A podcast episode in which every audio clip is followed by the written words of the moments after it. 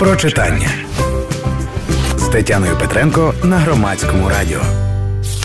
Павло Швед. З чого нам дозволено сміятися? Кожен українець може принагідно переказати один із численних жартів про поганого москаля, якого треба вбити. І кожен українець, незалежно від рівня агресивності до росіян, зрозуміє цей жарт, навіть якщо вважає це расизмом і засуджує побудування такого антимоскальського гумору. Але що означає наявність таких жартів? Про це й про інші особливості української ідентичності розмірковує культуролог і видавець Павло Швед у збірці есеїв, з чого нам дозволено сміятися. Розпочинається книжка гарним текстом про українсько-російські відносини, де жарт про москаля це специфічний маркер українськості, наслідок постколоніального стану.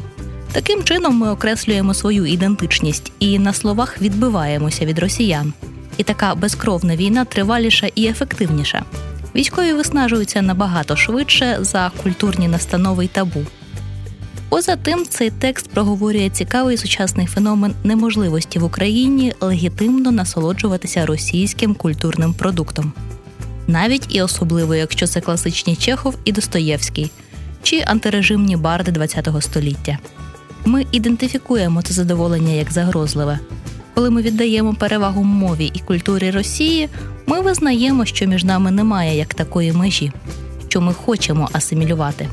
І насолода від чужої культури завойовує майстерніше, ніж фізична військова агресія. Також книга демонструє історію становлення українського книговидання і медіа, мова, зокрема, про сайт «Самвидав.нет».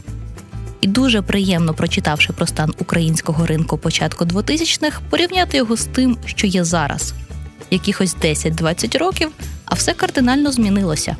З перших аматорських проєктів і платформ із самвидаву українська культура перетворилася на професійну сферу з експертами і різноманіттям авторів. Кумедно сьогодні пригадувати слова про те, що всі письменники косять під Жадана і на ньому закінчується сучукорліт. У 2020-му українська культура багатоголоса, і будемо вірити, що це лише початок.